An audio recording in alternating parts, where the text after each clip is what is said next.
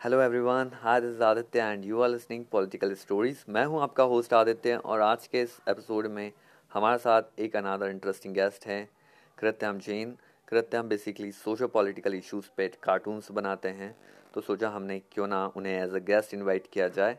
तो हम उनसे बात करेंगे अनएम्प्लॉयमेंट इन इंडिया के बारे में। हम बात करेंगे कुछ साइड हसलिंग के बारे में और साथ ही साथ हमने थोड़ी सी बात रिजर्वेशन पर भी की। तो काफ़ी सारी बातें हो गई। उम्मीद है आपको ये छोटा सा मगर हैवी भारी भरकम एपिसोड पसंद आएगा। तो चलिए शुरू करते हैं।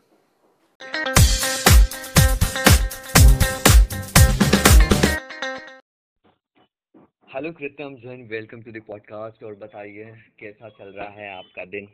First of all thank you so much for the introduction and happy new year and अच्छा चल रहा है। सबसे पहले आप आपके बारे में थोड़ा सा बता दो कि अभी आप फ़िलहाल क्या कर रहे हो?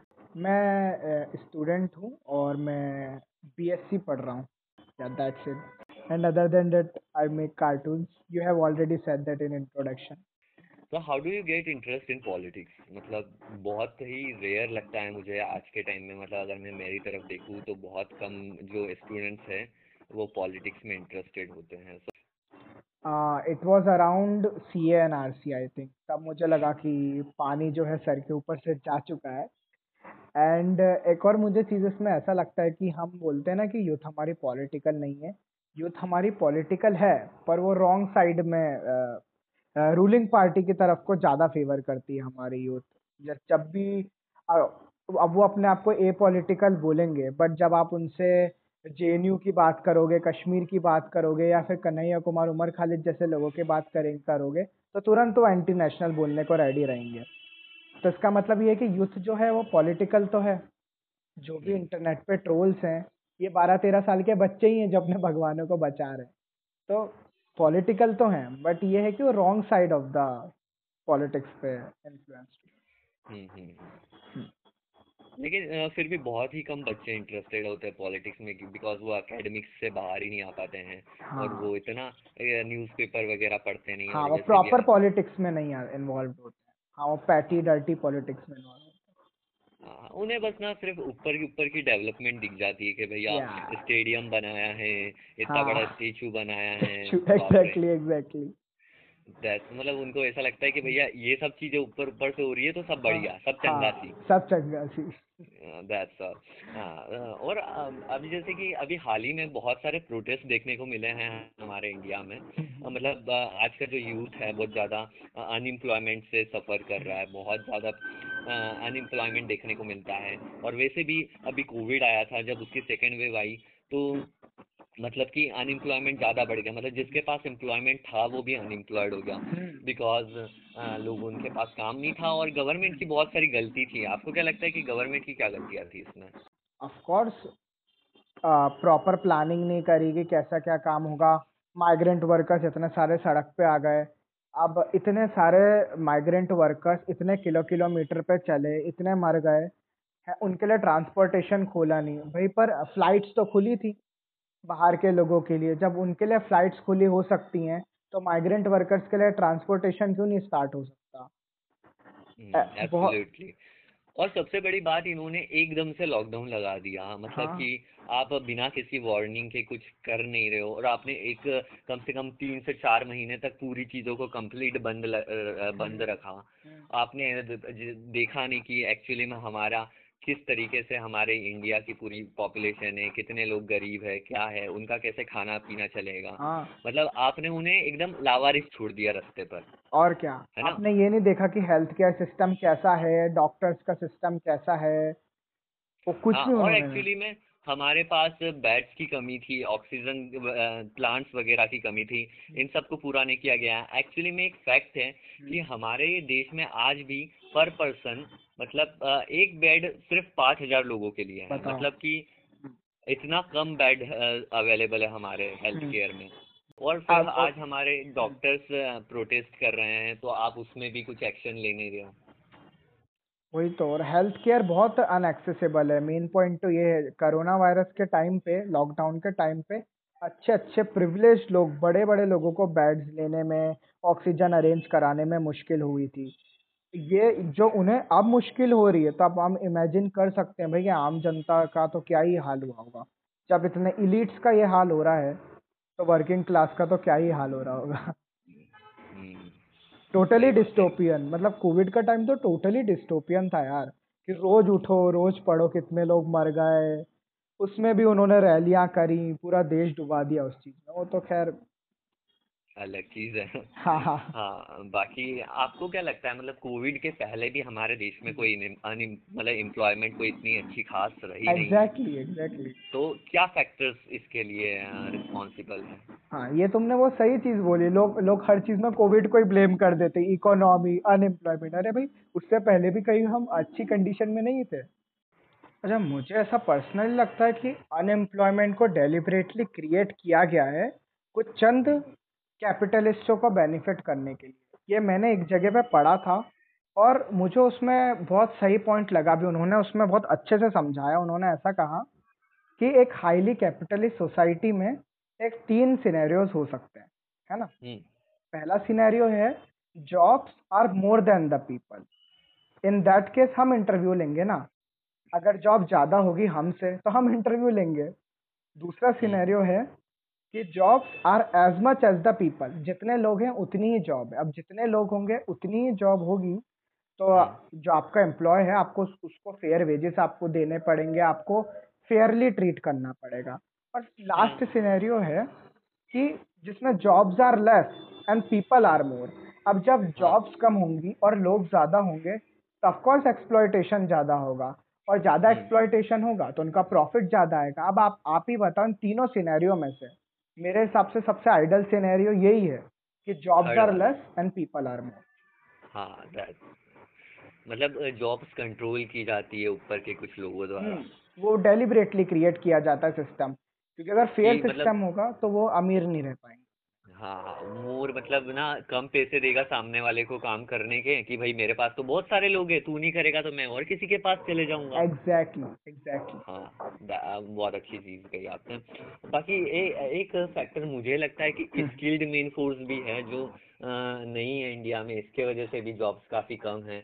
अच्छा स्किल से आपका मतलब क्या कहने का मतलब स्किल्स स्किल्स मतलब कि जैसे कि आ, बहुत अच्छा खासा क्या कहते हैं कम्युनिकेशन स्किल्स हो गई है। हम्म। या फिर हमारे पास आ, क्या कहते हैं उसमें अच्छे से जो मैनेजमेंट करना है समझ लीजिए कि बहुत अच्छे से मैनेजमेंट कर रहा भैया। तो ये सब जो चीज़ें हैं ये स्कूल्स में तो सिखाई नहीं जाती एक्चुअली में। टाइम मैनेजमेंट डिसीज़न मेकिंग कि भाई डिसीज़न अच्छे से ले लेता है ये सब। तो ये सारी चीज़ें भी कहीं ना कहीं शायद अफेक्ट करती है हमारे एम्प्लॉयमेंट सिस्टम में। हाँ I think you are right क्योंकि हम मैं बहुत सारों को तो ये पब्लिक स्पीकिंग पब्लिक स्पीकिंग वाला तो मुझे खुद ही डर रहता है थोड़ा मैं लोगों के बीच में मैं भी नर्वस हो जाता हूँ। तो अब अब अब हम्म। जैसे कॉलेज होता है या फिर एक सोशल इवेंट होता है तो फिर मुझे रिग्रेट होता है कि हाँ मुझे तब के टाइम पे अच्छे से बात करना सीखना था और ये सब करना सीखना था। So I think you are right at that point कि यहाँ पे हमारे एजुकेशन सिस्टम में भी ये कुछ कुछ चीज़ें हैं जैसे क्विक डिसीज़न मेकिंग और ये communication skills public speaking skills इन पे थोड़ा इम्प्रूव करना चाहिए करवाना चाहिए क्योंकि ये ऐसी स्किल्स है जो कि इनविटेबल है। आपको फेस हम्म। करना ही पड़ेगा वो चीज़ आप उससे कितना भागोगे। हाँ अगर आपको ये चीज़ आती है तो आपके लिए प्लस पॉइंट होता है कि आप भीड़ से अलग दिखते हो और आपको काम बड़ी आसानी से मिल जाता है। हाँ exactly exactly I think you are right at this और जैसे कि हमारे इंडिया में less than three percent government jobs exist करती है ठीक है हम्म, हम्म। अब और हमारी गवर्नमेंट बेसिकली ना जो है प्राइवेटाइजेशन पे ज़्यादा फोकस कर रही है इन दोनों इन दिनों तो मेरा ये कहना है कि जो लोग हैं हम्म। वो बढ़ते जा रहे हैं ज़्यादा मतलब लेकिन जो सीट्स है वो काफ़ी लिमिटेड है तो हाँ। हमें ज़्यादा गवर्नमेंट जॉब्स की तरफ़ नहीं जाना चाहिए। मतलब आप प्राइवेट सेक्टर्स में जाइए जहाँ पे प्राइवेट में अगर आप जॉब कर सकते हो प्राइवेट तरफ़ चली जाइए बजाय गवर्नमेंट में जाने के। आपका इस पे क्या वो रहेगा ओपिनियन अच्छा I I understand your point और मैं ये भी समझ रहा हूँ कि आप ऐसा क्यों कह रहे हो बट ये ना हम जब इस चीज़ पर बात करते हैं ना कि प्राइवेट सेक्टर पे की जॉब में हमें जाना चाहिए तो हम इन्हें काफ़ी एक प्रिविलेज पर्सपेक्टिव से और एक इलीट पर्सपेक्टिव से सोचते हैं। आज भी बहुत सारे लोग जो अंडर प्रिविलेज हैं जो मार्जिनलाइज सेक्शन से आते हैं जो टाउन्स में गाँव में रहते हैं जो वो आज भी गवर्नमेंट जॉब्स पे डिपेंड करते हैं। बहुत सारे शेड्यूल्ड का scheduled tribe reservation reservation government jobs में होता है जिसके कारण आज काल कहाँ के लोग कहाँ पहुँच जाते हैं हम कितनी सारी कहानियाँ पढ़ते हैं जिसमें हम देखते हैं कि एक किसान का बेटा आईएएस ऑफिसर बन गया या फिर एक वो रैक्स टू रिचेस वाली है जो एक्चुअल सक्सेसफुल जो रैक्स टू रिचेस तो एक गलत एग्ज़ाम्पल है बट एक एक्चुअल अच्छे अच्छे कैसे सक्सेसफुल हो जाते हैं गरीब घर का बेटा वो सब गवर्नमेंट जॉब की ही आई थिंक देन होती है। अच्छा। क्योंकि हाँ. आप अगर वो वो चले वो चले जाएँगी तो बहुत सारे लोगों की होप चले जाएगी बहुत सारे लोग फिर ट्राई करने ही बंद कर देंगे क्योंकि प्राइवेट देखो प्राइवेट जॉब सिर्फ़ वहीं पे होंगी जहाँ पे उनका मुनाफा होगा। वो हाँ, ऐसे ही आपने आपने एक सिनारियो थर्ड वाला बताया था कि भाई बहुत सारी पॉपुलेशन है। हाँ। वो चीज़ वहाँ पे भी अप्लाई हो सकती है। हाँ अब अब अगर हेल्थ केयर में लें तो कोई भी अपना जो क्लिनिक है वो गाँव में जाके क्यों खोलेगा? उनको मालूम है हमें पैसे नहीं मिलने वाले। हम्म, हम्म। तो वो चीज़ है मुझे ऐसा लगता है। हम्म। लेकिन आ, मतलब बहुत सारे लोगों को मतलब जैसे कि ज़्यादा शायद मेरे ख्याल से दूसरी चीज़ों में ट्राई करना चाहिए। अगर वो इतनी चीज़ मतलब मिडिल क्लास में है या फिर वो चीज़ पा सकते हैं फॉर एग्जांपल कोई स्किल्स सीख कर कहीं और काम कर सकते हैं हाँ, तो इन तो, सब चीज़ों में ट्राई करना चाहिए आई थिंक हाँ, बजाय गवर्नमेंट में और को अब सपोज़ किसी का इंटरेस्ट है ही नहीं जॉब में किसी को सिविल सर्विसेज़ क्रैक करनी नहीं किसी को डॉक्टर बनना ही नहीं है तो तो वो तो है ही वो, वो उसमें ट्राई करेगा। बट उसमें भी मुझे ऐसा पर्सनली लगता है कि अब अब जैसे कि बहुत सारे हैं होते हैं बच्चे इनको डांसिंग का सिंगिंग का उनको नए नए शौक होते हैं। बट वो शौक वो कंटिन्यू नहीं कर पाते वो शौक क्योंकि उनके जो पेरेंट्स हैं वो इतने फाइनेंशियली इंडिपेंडेंट नहीं होते कि उनके ड्रीम्स को स्पॉन्सर कर पाए। आप आप आपको क्या लगता है इस चीज़ में? अगर, अगर हमें पैशन इसमें एक बहुत अच्छी चीज़ है मैं निकाल सकता हूँ। जैसे कि बेसिकली रिजर्वेशन को बहुत सारे लोग क्रिटिसाइज करते हैं। ओ भाई इनइक्वालिटी हो जाती है इसके वजह से, है ना? तो मैं इसमें यही कहना चाहता हूँ। फॉर एग्ज़ाम्पल आप एक बड़े घर के लड़के हो ठीक है हम्म। मैं एक छोटे घर का लड़का हूँ हम्म। ठीक है मुझे ये सारी चीज़ों को परसीव करना है तो मुझे काफ़ी मेहनत करनी पड़ेगी because on my back end मतलब मेरे कंधों पे बहुत सारी जिम्मेदारियाँ हैं मेरे मम्मी पापा की हम्म। या फिर मेरे को वो अपने घरों को चलाने की जिम्मेदारियाँ है but on the other hand आप बड़े घर के या मिडिल क्लास घर के हो है ना क्योंकि अधिकतर देखा जाए ऑन द डाटा मैं फैक्ट्स के बेसिस पे बात करूँगा कि अधिकतर जो भी अच्छे लोग हैं वो सब ऐसी कि मतलब जो नॉन रिज़र्व कैटेगरी से आते हैं हम्म। जो अच्छे लोग हैं। तो आप कहाँ से इन इक्वालिटी की बातें कर सकते हो कि इन इक्वालिटी जब से जबकि ये इक्वालिटी लाइन क्रिएट करती है रिजर्वेशन फॉर एग्जांपल जैसे मैं ये सब चीज़ें नहीं कर सकता भैया मेरे को यूट्यूब का चैनल खोलना है बट मैं नहीं कर सकता बिकॉज़ मेरे पीछे कंधों पे बहुत सारे बोझ है हाँ। जिसे मुझे करना है। तो रिजर्वेशन इन सब चीज़ों को आ, मेरे से कम करता है। मतलब कि हम्म। अगर मैं रिजर्वेशन के सहारे कुछ चीज़ कर पाऊँगा तो एक इक्वालिटी लाइन क्रिएट होगी। मैं भी आपकी मतलब हम्म, हम्म। तरह पूछ सकता हूँ। आप जहाँ पे हैं मैं वहाँ तक पूछ सकता हूँ। नहीं and moreover reservation I think to begin with reservation कभी भी गरीबी हटाओ प्रोग्राम था ही नहीं। वो तो रिप्रेजेंटेशन के लिए। लोग इसको क्या लोग ये बोलते हैं कि अरे भाई वो तो अमीर इंसान है इसको रिप्रेजेंट इसको रिजर्वेशन की क्या मतलब? बट वो है कि वो रिज़र्व वो रिप्रेजेंटेशन पे वो सब प्रिविलेज का खेल है कि एक प्रिविलेज है और एक अनप्रिविलेज इंसान है जिसमें ये एक इक्वालिटी लाइन क्रिएट करने की कोशिश हाँ, की गई है exactly. कि सामने वाला जो बंदा है जो S C S T OBC से बिलोंग करता है वो भी आपके बराबर पहुँच सके हम्म। ऐसा अच्छा अब जैसे इस इस चीज़ में मुझे अब ये लगता है कि अब जैसे कोर्ट्स है अब वहाँ पे आप देखो रिप्रेजेंटेशन है ही नहीं मतलब मैं फैक्ट फैक्ट्स पे भी बोलूँ तो मोस्टली अपर कास्ट ही जजेस रहते हैं। अब आप ये कोई वेस्ट कंट्रीज़ में सोचो कि वहाँ पे एक ब्लैक जज ना हो कितना ऑफ़ हम्म। लगेगा सुनने एंड एंड सेकेंडली मुझे ऐसा लगता है कि जो लोग ऐसा बोलते हैं कि रिजर्वेशन उसके बेसिस पे होना चाहिए इकोनॉमिक बेसिस पे होना चाहिए तो क्या उन्होंने जो वो जो डिस्क्रिमिनेशन करते हैं वो रिलीजन देख के करते हैं कि इकोनॉमिक उनके फाइनेंशियल कंडीशन देख के करते हैं? अगर वो डिस्क्रिमिनेशन अगर वो देख के कर रहे हैं उनकी कास्ट देख के कर रहे हैं तो का, कास्ट बेस्ड ही रिजर्वेशन रहेगा। हम कितने सारे एग्ज़ाम्पल देखते हैं जहाँ पे बहुत सक्सेसफुल लोगों को भी कास्ट डिस्क्रिमिनेशन फेस करना पड़ता है। अभी मुझे ये एक हॉकी गर्ल का अभी बीच में हुआ था उसको हाँ, तब तब उस टाइम पे इस इंसिडेंट में मुझे भी शॉक कर दिया कि भैया आप लोग बात करते हो कि कहाँ ये खुद रिजर्वेशन इन इक्वालिटी क्रिएट कर रहा है। आप देख सकते हो जो एक इंडियन टीम की हॉकी में टीम में है जो हम्म। कि इंडिया को रिप्रेजेंट कर रही है ऑन इंटरनेशनल लेवल उसके साथ डिस्क्रिमिनेशन हो सकता है तो बाकी के ये सब तो आम लोग हैं। इनके साथ क्यों नहीं होता होगा? हाँ अब बाहर के ये यूनिवर्सिटीज में जाते हैं ये अपर ये अपर क्लास के बड़े बड़े लोग फॉरेन यूनिवर्सिटीज में पढ़ रहे हैं वहाँ पे भी अफर्मेटिव एक्शन होता है। वहाँ पे तो नहीं बोलते। कि अरे इकोनॉमिक बेसिस पे होना चाहिए, ये होना चाहिए, वो होना चाहिए। इनको सिर्फ़ इसमें ही आता है। इनको भी, और यहाँ पे भी जब ये रिजर्वेशन की बात करते हैं तो इनको वो वो वो मैनेजमेंट कोटा और वो डोनेशन सिस्टम उन सबसे भी इनको प्रॉब्लम है। इनको बस प्रॉब्लम है कि कुछ सर्टेन कास्ट के लोग कैसे कर रहे हैं। हाँ। ठीक है। It's mind boggling. तो ये एक अलग ही मुद्दा है इस पे एक अलग पॉडकास्ट बनाया जा सकता है बिकॉज़ रिजर्वेशन कुछ हाँ. आ, सिर्फ़ मिनटों में समझाना बहुत पॉसिबल नहीं है। बहुत मुश्किल है बहुत सारे नुआंसेस बहुत आ, आ, आप भी फैक्ट रख सकते हो मैं फैक्ट रख सकता हूँ सामने वाला जो है वो भी बोल सकता है इस विषय पे जो उसके अगेंस्ट में है। तो ये बहुत लंबा खींचे चले जाएगा ये क्या कहते हैं टॉपिक हम्म। मैं आपका साइड हसलिंग पे ओपिनियन जानना चाहता हूँ कि जैसे कि मैंने कहा अनएम्प्लॉयमेंट है ये सब चीज़ें तो जो आज का यूथ है जो अभी फ़िलहाल इलेवेंथ ट्वेल्थ में है या फिर कॉलेज के ईयर्स में है पढ़ाई के साथ साथ साइड हसलिंग भी उसे करना चाहिए आई थिंक पढ़ाई के साथ मैं अपने पर्सनल एक्सपीरियंस से बोलूँ तो साइड हसल आपको बर्न आउट कर देगी क्योंकि यार स्कूल फिर स्कूल से ट्यूशन फिर स्कूल की पढ़ाई करना फिर ट्यूशन की पढ़ाई करना फिर मैं, मैं, मैंने तो अभी स्कूल पास आउट कर लिया। मैं पर तुम एक स्कूल के पर्सपेक्टिव से बोल रहा हूँ इसलिए मैं बता रहा हूँ। तो उसके साथ साथ कोई दूसरी चीज़ पे साइड हसल करना आई थिंक बहुत ही मुश्किल है। तुम कर रहे हो मैं कह रहा हूँ आप एटलीस्ट आप इतने समय में आप कम से कम डेली डेली के आधा एक घंटा तो आप अपने पैशन के लिए निकाल ही सकते हैं।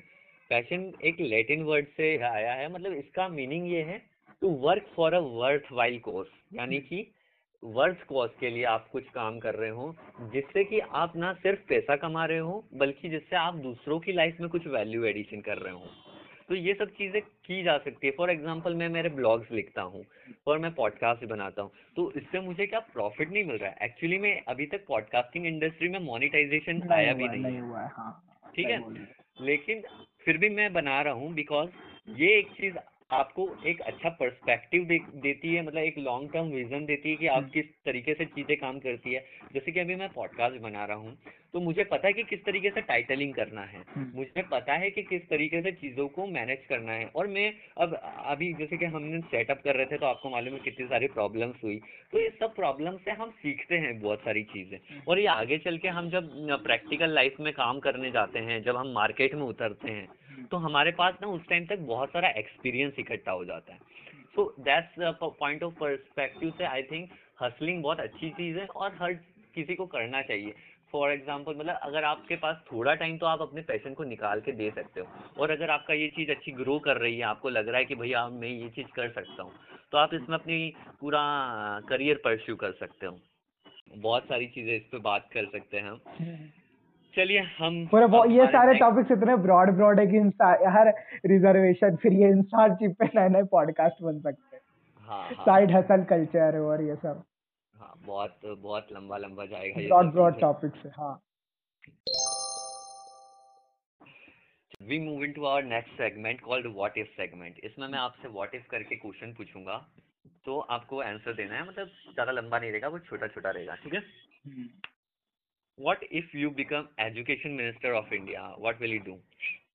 मैं भी वही करूँगा जो हर एजुकेशन मिनिस्टर क्लेम करते हैं। First I will try to make education accessible to all of course and secondly जो एजुकेशन सिस्टम में चेंज हो सकता है। जैसे अभी भी बहुत सारी चीज़ें जो बच्चों को नहीं मालूम इट्स नॉट इंक्लूसिव उन बच्चों का L G B T Q sensitivity नहीं मालूम।